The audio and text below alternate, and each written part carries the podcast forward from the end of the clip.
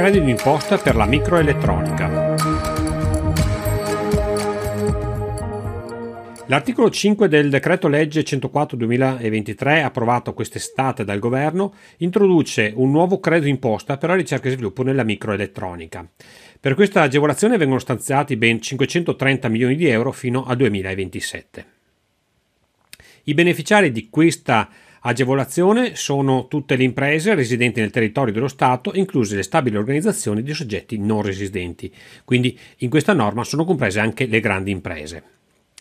L'agevolazione consiste in un credito imposta che dovrà rispettare i limiti europei del 100% dei costi ammissibili per la ricerca fondamentale, del 50% dei costi ammissibili per la ricerca industriale, del 25% dei costi ammissibili per lo sviluppo sperimentale, del 50% dei costi ammissibili per gli studi di fattibilità.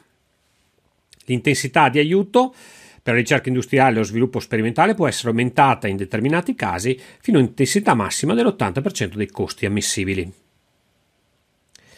Gli interventi ammessi sono, come già detto, i progetti di ricerca e sviluppo relativi al settore dei semiconduttori e le spese ammissibili sono le spese di personale, quindi ricercatori, tecnici e altro personale ausiliario nella misura in cui sono impegnati nel progetto, i costi relativi a strumentazione e attrezzatura nella misura per il periodo in cui sono utilizzati per il progetto, i costi per la ricerca contrattuale, le conoscenze, i brevetti acquisiti o ottenuti in licenza da fonti esterne alle normali condizioni di mercato, nonché i costi per i servizi di consulenza e i servizi equivalenti utilizzati esclusivamente ai fini del progetto, le spese generali, supplementari e altri costi di esercizio compresi i costi dei materiali, delle forniture e di prodotti analoghi direttamente imputabili al progetto.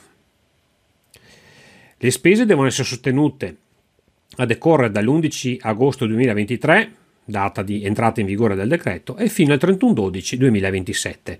La rendicontazione sarà eh, fatta annualmente e eh, il credito imposta sarà, esig- sarà utilizzabile a partire dall'anno successivo a quello di sostenimento dei costi.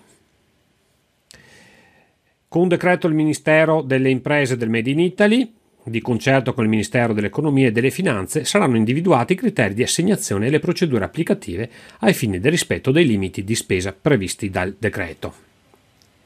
Se avete trovato interessanti queste notizie, vi invito a condividerle con i vostri amici e colleghi e mettere un mi piace. Se non volete perdervi le prossime agevolazioni e i prossimi incentivi, vi invito ad iscrivervi al podcast se avete necessità di avere supporto per la presentazione delle domande di questi bandi, il sito di riferimento è reteagevolazioni.it dove trovate tutti i miei riferimenti e tutti i miei contatti. Io sono Franco Rasotto e questa è Rete Agevolazioni.